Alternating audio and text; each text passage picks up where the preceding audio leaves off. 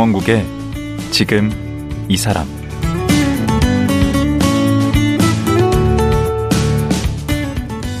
안녕하세요. 강원국입니다. 동네마다 몇 개씩 있는 24시간 편의점. 웬만한 물건들이 다 있는 데다 24시간 운영을 하니까 언제든 갈 수 있어서 참 편리한데요. 이 편리한 편의점 얘기를 소설 불편한 편의점에 담은 김호연 작가. 출간한 지 1년이 넘었는데 독자들 사이에 입소문을 타면서 최근 불티나게 팔리고 있습니다. 이제 곧 2편까지 선보일 예정이라고 하네요. 김호현 작가 만나보겠습니다.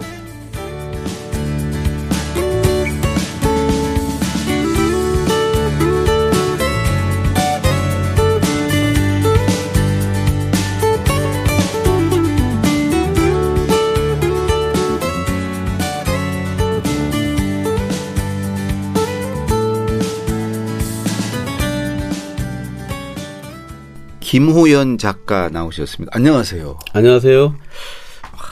정말 이제 그 불편한 편의점에 김호연 작가 이렇게 늘 앞으로 쭉 당분간은 불리시겠네.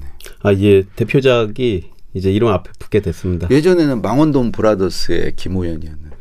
그렇죠. 망원동 네. 브라더스 김호연 작가였는데 갱신됐습니다. 예. 음. 최근까지 제주도에 계셨다고요? 예, 작년 말부터 올해 이제 6월까지 제주도에서 다음 작품 집필을 했습니다. 어, 그 다음 작품이 바로 불편한 편의점 2입니다. 와, 그 사람들 정말 이제 예, 예판에 들어갔더라고요. 예, 예, 예약 판매 들어갔고요. 네. 이번 달 8월 10일에 정식 출간됩니다. 네. 1권은 몇 권이나 판매됐죠? 1권은 이제 6월 달 기준으로 50만 부 판매한 걸로 알고 있습니다. 와, 50만 부요? 예, 1권이 50만 부 판매됐고요. 2권도 또 열심히 따라가야죠. 2권은 그 1권에 나온 등장 인물이 다 그대로 나오나요?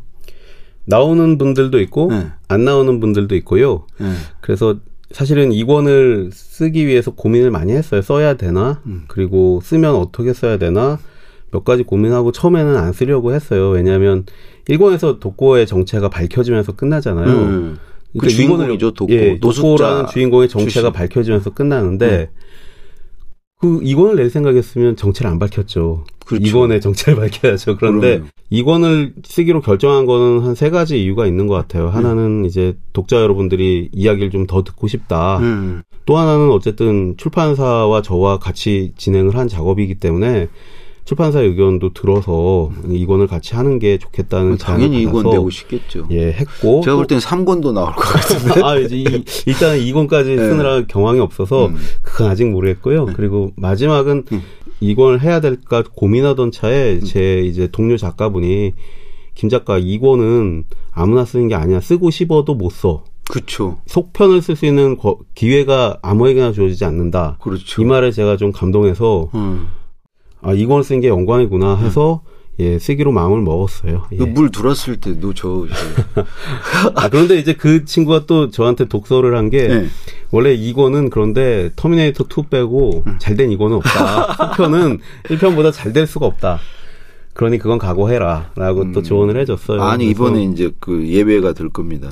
아닙니다. 저는 뭐, 어차피 1권을 이기긴 어렵겠지만, 어, 독자 여러분들에게 이제 가, 이 따뜻한 독자를 좋아하셨더니 감정과 음. 이 책의 이야기의 정서를 조금이라도 더 전달해 드리려고 그냥 애썼을 뿐입니다. 그 예. 이권에도 그건 그대로 이어지나 보죠. 그 편의점 그대로 있죠. 그러니까 네. 제가 생각하기에 이그 사장님도 그대로 있습니다. 네, 사장님도 계시고요. 어쨌든 편의점이 이 작품의 주인공이기 때문에 음. 청파동 얼웨이스 편의점이 음. 그대로 주인공처럼 자리를 잡고 있습니다.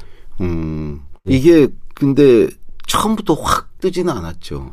예, 작년 4월에 음. 출간되고 뭐 제 책이 그렇잖아요. 제가 사실 어떤 독자님들이 이게 제가 첫 소설이라고 생각하시는 분들인데 제가 그래도 다섯 편째 소설이거든요. 그쵸. 그리고 어쨌거나 9년 전에 데뷔하고 2년 간격으로 장편 소설을 꾸준히 냈어요. 예. 그런데 어, 망원동 브라더스만 좀 어쨌든 독자들에게 알려졌고 그게 첫 소설이잖아요. 네네. 그다음 상도 받으셨고 예 세계문학상 우수상을 받고 음. 그걸로 이제 소설가로 등단했는데 음. 이후에 이제 두 번째 소설 연적, 세 번째 소설 파우, 고스트라이터즈, 네 번째 소설 파우스터는 음. 사실 이렇게 독자들에게 많이 알려지지는 않았어요. 하지만 저는 계속 썼다는 거. 그렇죠. 2년 간격으로 계속 장편을 썼고, 음. 사실은 이제 파우스터라는 네 번째 소설을 한 500페이지의 두꺼운 그 스릴러인데요. 음. 그게 이제 생각보다 잘 안 돼서 제가 좀 많이 좌절을 했어요, 사실. 그거를 본인의 가장 큰 역작으로 생각했다고 그러던데. 그렇죠. 그런데 이제 아무래도 스릴러 작품이라 네. 제가 이제 저, 저는 열심히 썼지만 독자들의 호응은 많이 받지 못했어요, 그 당시. 그래서 제가 좀 약간 지쳤습니다. 좌절도 음. 하고, 아, 이렇게 소설을 열심히 써도 이렇게 잘 안 되는구나. 음. 그러면 음. 원래 저희 본업인 영화 시나리오 대본 작업을 해서 음. 돈을 벌어야겠구나. 음. 생계를 유지해야겠구나 생각하던 차에 이 불편한 편의점의 아이디어가 떠올라서 이 아이디어가 너무 쓰고 싶은 거예요. 그래서 제 소설 중에 유일하게 계약을 안 하고 쓴 소설입니다. 이 음. 작품이. 그러니까 그만큼 기대가 없었다는 거죠. 제가 요 나오기 전에요. 불편한 네네. 편의점 나오기 전에 파우스터 관련해서 이제 어디서 팟캐스트 같은 걸 하시는 걸 봤어요. 아 그래요? 예. 그때 저걸 예고를 하시는데 네네. 불편한 편의점 그 제목은 얘기 않고 네네. 어 다음 작품이 이제 조만간에 나올 거다. 아 근데 예. 그때 뭐라고 그러셨냐면 네네. 한 3천 권 팔리면 자기는 고맙게 생각한다. 내 독자가 아, 쭉 해보니까 한 그렇죠. 3천 명 정도 되는 것 같고. 아, 그거 보셨군요. 아, 아, 그분들에 대한 예. 충성심으로 내가 소설을 계속 쓴다. 아, 아 그거 기억하셨네요. 오, 증인이시네요. 근데 3천 권이 지금 50만 명이 됐으니까. 그때만 해도 본인도 별로 기대를 안 하셨던 기대를 안 했고요. 4월에 출간됐을 때 저는 지방의 문학관에 가 있었어요. 그래서 음. 출간된 책을 받아보지도 않았고, 음. 그냥 저희 서울 집에 그냥 아내가 받았죠. 음. 그래서 사진 찍어서 책 왔어 보내고 음. 전 지방 문학관에서 그냥 글 작업하면서 나중에 서울 가면 서점에나 한번 가봐야지. 그래서 큰 기대를 하진 않았어요. 기대하면 힘들잖아요. 그 힘을 빼고 쓰셔서 저 잘 된 거 아니에요? 네, 힘을 빼고 쓴, 써서 잘 된 것 같아요. 그래서 4월에는 큰 반응은 없. 4월 그런데 4월에 이제 4월 말쯤에 이제 재판을 찍는다 그래서 아 그래도 중세는 찍었구나. 오, 그 대단한 하고 거죠. 만족을 했는데 네. 5월에 이제 또 찍는다는 거예요. 3세. 그래서 음. 오 그래도 이제 망원동 브라더스만큼은 팔리려나 보다 음. 하고 좋아하던 차에 6월 달에 이제 아내한테 전화가 옵니다. 네. 그래서 자기야 밀리의 서재에서 1등을 했대. 그런 거요. 근데 제가 밀리의 서재를 그때는 구독을 안 할 때였거든요. 음. 전자책을 제가 이제 아날로그맨이라 잘못 음. 봤는데 그래서 밀리의 서재를 부랴부랴 가입하고 봤더니 음. 소설 1위가 아니라 전체? 전체 1위인 거예요. 왜 그랬을까요? 너무 깜짝 놀랐어요, 제가. 뭔 계기가 있었을까? 사건이. 그럴 리가 없는 게 네. 저희 출판사는 직원이 다섯 명 있는 작은 회사예요. 뭐 아름아름으로 이렇게 제가 됐나? 나름 분석한 거는 네. 밀리의 서재는 전자책 플랫폼이잖아요. 네. 그리고 밀리의 서재의 장점은 일정액을 결제하면 무제한으로 책을 볼 수 있어요. 그렇죠.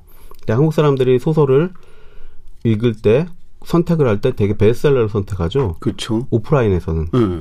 왜냐하면 1년에 소설책을 한, 한두 권 산다 치면은 그거 일반 독자가 그렇죠. 한두 권 사려면 베스트를 고르는 게 네. 합리적인 선택일 거 아닙니까? 네. 근데 밀리의 서재는 얼마든지 고를 수 있어요. 음. 일정액 결제니까. 음. 그 안에서 얼마든지 결제하고 10권, 100권을 음. 봐도 일정액이잖아요. 음, 선택의 폭이 넓어진 거예요. 아. 그러니까 베스트셀러가 아니고 음. 다른 책도 클릭을 해서 보고 재밌으면은 계속 보고 재미없으면 이제 다른 걸 또 보면 되잖아요. 그 독자가 알아봤다는 얘기인데 지금 은근히 완, 자기 자랑하고 계시네. 완독률입니다. 그러니까 끝까지 읽었는지 완독률이 제가 79%였어요. 오, 굉장히 그러니까 높은 빠져들었다는 얘기라고 하더라고요. 음. 그리고 한 줄 평들이 좋았어요. 음. 그래서 입소문이 나고 음. 오프라인에서도 좀 나고 그래서 이제 7월부터 좀 베스트에 올라가서 지금까지 잘 되고 있는 것 같아요. 예. 그 뭐가 독자들은 뭐에 꽂혔을까요? 저도 너무 이 독자님들의 사랑이 이제 과분하고 감사하면서도 사실 저도 좀 많이 궁금했어요. 그래서 생각을 많이 했어요. 그 댓글에도 많이 좀 달리잖아요. 예, 댓글들도 반응이. 보고 반응 보면은 음. 이제 따뜻한 이야기이고 음. 그리고 좀 이런 이야기가 필요했다. 음. 뭐좀 어떤 약간 좀 뻔한 것 같기도 하지만 음. 이런 따뜻한 이야기에 자기가 좀 뭐 마음이 따뜻해졌고 음. 뭐 그리고 뭐 공고구마 같은 이야기, 음, 음, 거기 위트도 그리고 난로 같은 이야기, 뭐 이런 이야기들을 해주시면서 음. 이제 공감들을 많이 해주셨어요. 음. 그래서 제가 보기에는 그 코로나로 힘들었던 독자들이 좀 이런 따뜻한 이야기가 필요하지 않았나. 좀 그런 게 위로를 드리지 않았나. 이렇게 좀 분석을 해봤습니다. 음, 아니 되게 재밌다고 위트가 있고 유머 작가가 유머 감각이 있는 것 같다고 그렇게 직접 뵈니까 뭐 그렇게 감각이 있어 보이지는 않는데. 저는 예 그렇게 재밌는 사람은 아닌데 예 예.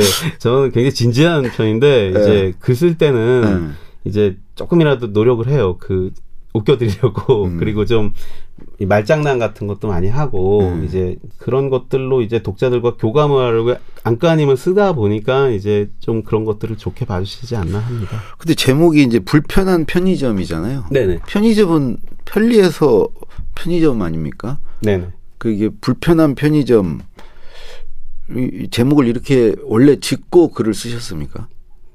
저는 제목을 정하지 않으면 이 소설을 안 씁니다. 오. 어. 제목이 힘든 글쓰기에 돛대 같은 존재인데 오.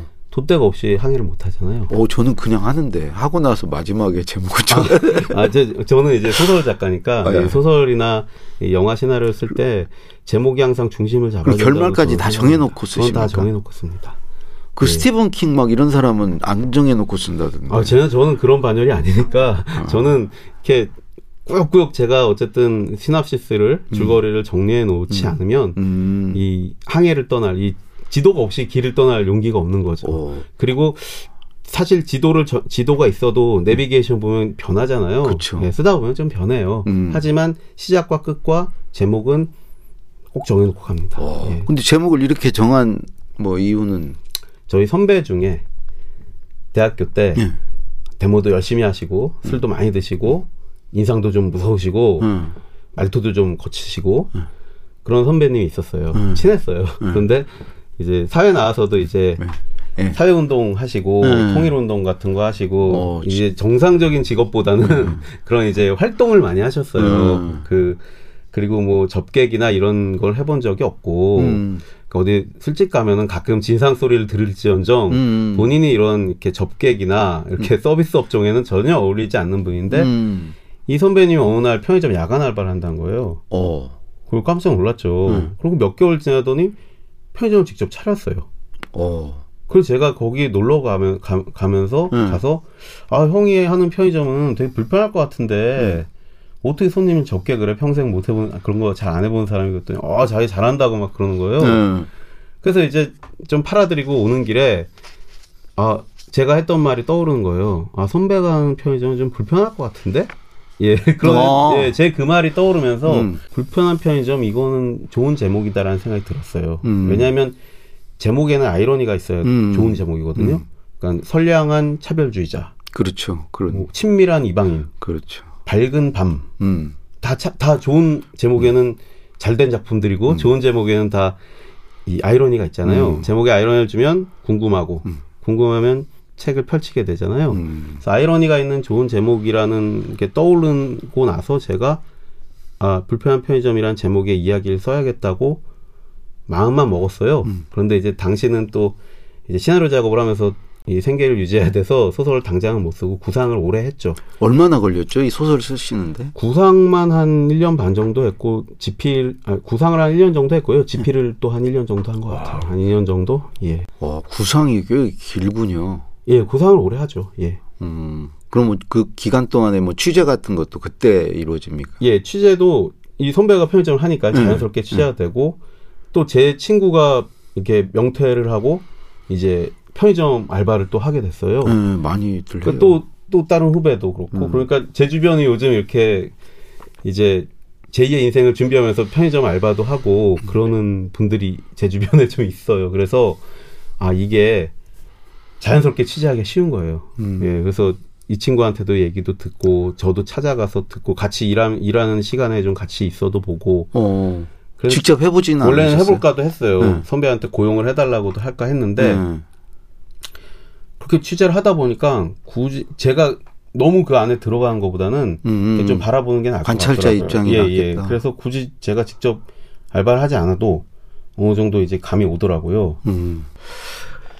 많은 분들이 이걸 이제 읽으셨는데 그래도 또 아직 못 읽으신 분들을 위해서 어뭐 짤막하게 좀 음, 내용을 좀 소개하면은 네, 그 서울역 뒷동네 청파동에 네. 예, 한 편의점을 운영하시는 70대 할머니가 계신데 전직 선생님이셨죠. 전직 교사 네. 이제 70살 되신 할머니 염영숙 여사께서 이 서울역에 갔다가 우연히 이제 모든 그 중요한 게 들어있는 파우치를 잃어버려요. 그 지갑보다 큰 그런 네, 거죠. 그렇죠. 네. 그 거기에 이제 지갑도 있고 음. 뭐그 OTP도 있고 뭐 이랬는데 음. 잃어버려요. 음. 그런데 그거를 이제 노숙자가 음, 챙겨줍니다. 음. 다른 노숙자들한테 안 뺏기고 음. 싸워서 챙겨줘요. 음. 그래서 고마운 마음에 바로 뒤에 이제 청파동에 편의점을 운영하시니까 음. 여기 와서 이제 도시락을 먹어라. 네. 내가 도시락을 제공하겠다.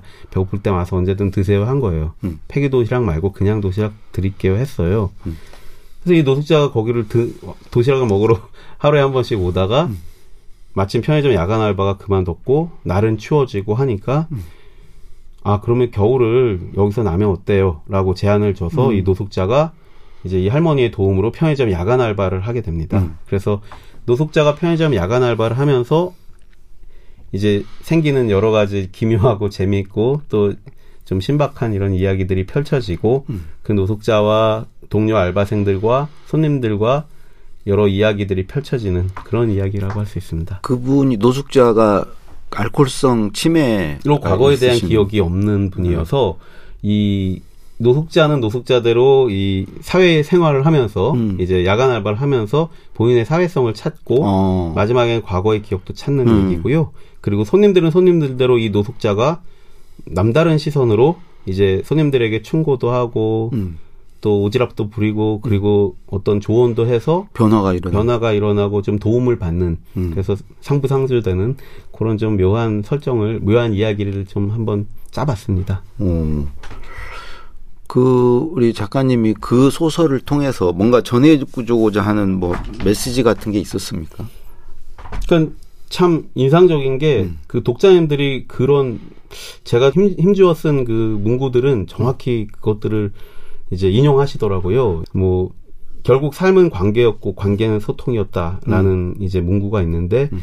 제가 이제 글을 쓰다가 이제 문득 떠올라서 저도 쓰면서 아 이 이야기 주제를 강화해내거든요. 음. 작가랑 작가가 자기 작품을 퇴고하면서 점점 알아가잖아요. 작품을. 그렇죠.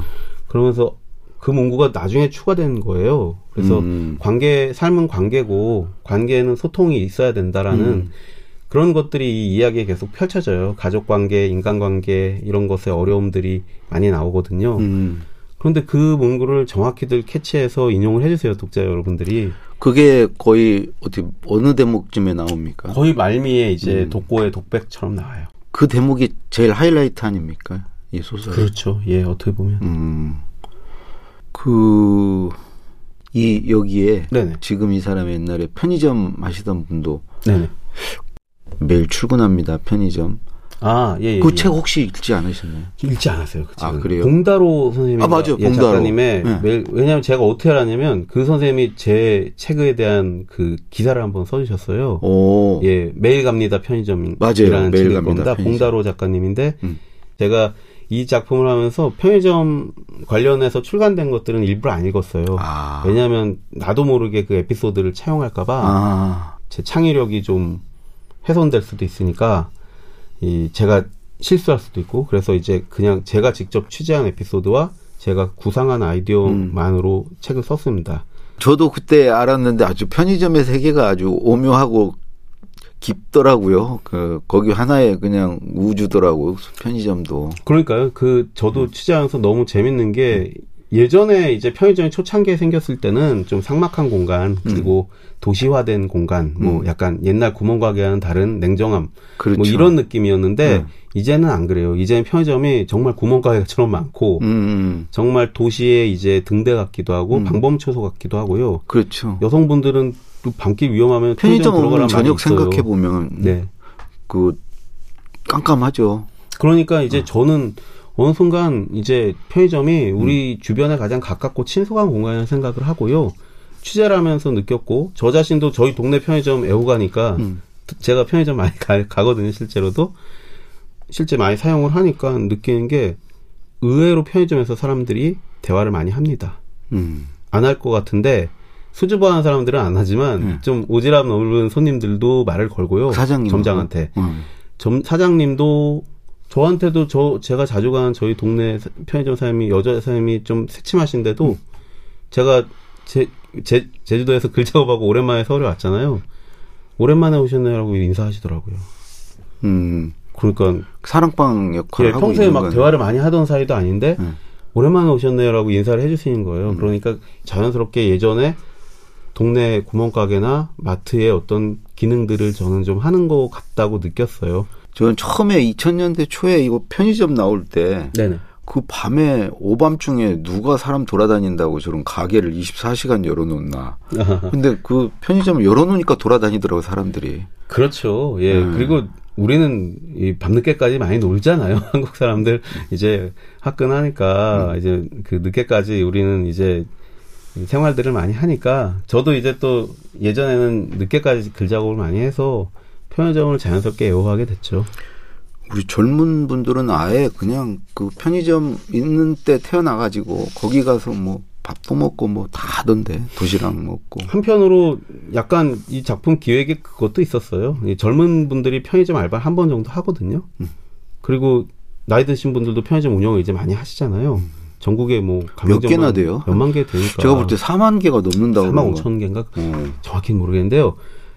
이 책을 쓰면 음. 그 편의점 경험을 했던 알바 경험을 했던 학생들이나 그분들이 사도 그분들이만 사도 몇만 분 나가지 않을까라는 그러니까. 약간 그 기획도 있었죠. 예. 어, 그 50만 명 중에는 그 4만 5천 명에 뭐 이렇게 관련된 사람 따지면 아 실제 리뷰 중에 아, 궁금하잖아요. 아, 편돌이 출신이라 공감된다. 편순이 출신이라 요거는 잘 알 것 같다. 그 알바하는 사람들까지 있었습니다. 10만 명은 좋게 될 것 같은데. 꼭 그런 업종에 있었다고 다 사보지는 않고요. 예. 그래도 뭐 많이 성원해 주시지 않았나 예 생각합니다. 음. 여기에 나오는 이제 등장 인물들이 네네. 예, 그한 사람 한 사람 얘기를 가지고 거의 한 꼭지씩 한 챕터씩 네, 옴니버스로 예, 그렇게 쓰셨더라고요. 예, 뭐 손님 한 분의 에피소드, 음. 뭐 그리고 알바생 한 분의 에피소드, 음. 뭐 그리고 뭐 사장님 아들의 에피소드, 뭐 음. 이런 식으로 챕터별로 일곱 개로 나눴고 유일하게 악역은 그 사장님 아들만 사장님 아들이 좀다 예, 좋은 사람들 같좀 못난 친구라 예 어리석게 구는 장면이 있고요. 예. 기본적으로 이제 예. 독고가 이제 이렇게 알코올성 치매 노숙자가 된 원인을 제공한 음. 나쁜 놈이 있죠. 독고도 사실은 뭐이 스포일러라 뭐 자세히 말씀은 못 드리지만 그렇죠. 아무튼 그런 악역들이 없지는 않습니다. 음. 그리고 사실은 그 인간으로서의 빌런이 아니라 이 어려운 현대 사회가 저는 이 이야기의 악역을 담당한다고 생각해요. 어. 소통이 힘든 음. 이 산다는 것이 이 생계가 굉장히 힘든 소시민들의 삶 자체가 음. 이야기의 악역이 아닐까. 마지막에는 또 코로나라는 악역까지 나오잖아요. 음. 예, 그래서 환경이 악역이죠. 아. 이 작품에서는. 예. 음. 그 이 소설에서 네네. 우선 재미가 우선 아닙니까? 어떤 뭐 메시지를 전하고 의미 부여를 하는 것보다는 재미가 우선일 수 있는데 네네. 우리 작가님은 재미와 의미 중에 어느 쪽에 좀 무게 중심을 두고 쓰시는 편인가요? 가능하다면 이제 재미와 의미 둘 다 잡으면 두 마리 토끼인데 음. 쉽지는 않고 저는 기본적으로 이제 재미 쪽에 더 치우칠 수밖에 없죠. 의미를 이렇게 깊이 있는 의미를 담는 능력은 아직은 좀 부족해서 말씀해 주신 그 질문의 취지가 결국은 이제 이 어떤 문학성이 강한 소설이 있고 음. 대중성이 강한 소설이 있잖아요. 음. 문학의 카테고리에 음. 영화도 이제 예술 영화가 있고 상업 영화가 있듯이. 그렇죠. 그러니까 저 같은 경우는 이제 대중 소설이니까 음. 대중적으로 상업적으로 독자들에게 재미있게 잘 읽히는 게 중요하죠. 그래서 음. 문체도 슬슬 읽히는 문체에 음. 문체로 이제 글을 쓰고 음. 그리고 가장 중요한 건 이 대중 소설 작가로서는 가독성이 제일 중요하죠. 아. 저는 문학성과 가독성 중에 선택하라면 가독성을 선택한 대중 소설 작가고요. 술술 읽힌다는 평들이 많더라고요. 그냥 어느새 다 읽어버렸다. 그러니까 제가 너무 좋았던 표현이 막 읽혀지는 소설이다. 음. 막 읽히는 소설이라는 리뷰가 너무 감사했고요. 음. 제가 노력을 합니다. 예, 그리고 술술 읽히기 위해서 제가 술술 쓰는 건 아닙니다. 선생님도 작가님이셔서 아시겠지만 음. 이게 힘들게 써서 이 쉽게 읽히기 위해 힘들게 씁니다. 그래서 편의점이 점원이 불편해야 손님이 편하듯이 음. 저도 힘들게 퇴고를 열번 열한 번 해서 음. 술술 익히는 문장으로 만들려고 노력을 하죠. 예, 음. 예, 그거 좀 알아주시면 더 좋을 것 같아요. 음. 마지막으로 네. 마지막으로 하니까 되게 표정이 밝아지시네요.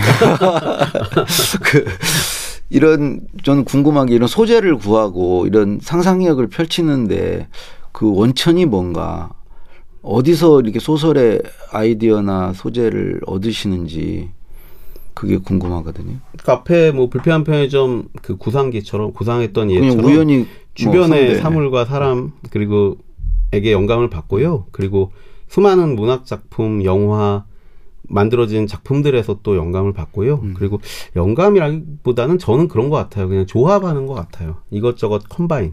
음. 예, 결합시키고. 그게 창의력이죠. 예, 그리고, 그리고 그것을 그러니까 어쨌든 저는 이제 프리랜서 작가잖아요. 그러니까 이 그리고 이 작가 생활을 어쨌든 20년 넘게 제가 22년째인데 올해로 항상 궁리를 합니다. 그러니까 아 이거 이것과 이것이 결합되면 어떻게 될까? 이거 24시간 하여튼 소재를 찾고 계시는 그렇죠. 저는 산책을 엄청 하고요. 네. 산책할 때 머리가 제일 잘 돌아가서 음. 하루에 뭐 8km에서 10km씩 걷습니다. 예, 음. 한탄 한참 작업하고 고상할 때는 음. 하루에 뭐 만보 이상은 항상 걸어요. 왜냐하면 걸을 걸어야 이제 걸으면서 글을 쓴다고 하죠. 예, 음. 걸으면서 아이디어를 떠올리고 음. 이 생, 생각했던 것들을 결합시켜서 음.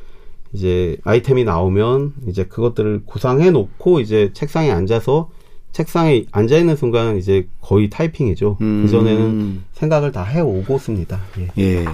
오늘 이제 불편한 편의점에 관해서 이제 쭉 얘기를 들어봤고요. 네네. 내일 하루 더 모시고 김호현 아, 예. 작가에 대해서 좀 얘기를 듣고 싶습니다. 아, 예, 기다리겠습니다. 그 얘기가 더 재밌을 것 같아요. 아, 예. 예. 그 오늘 빨리 또 오겠습니다. 예, 오늘 말씀 고맙습니다. 아, 예, 감사합니다. 예. 불편한 편의점 2편으로 돌아온 김호현 작가였습니다.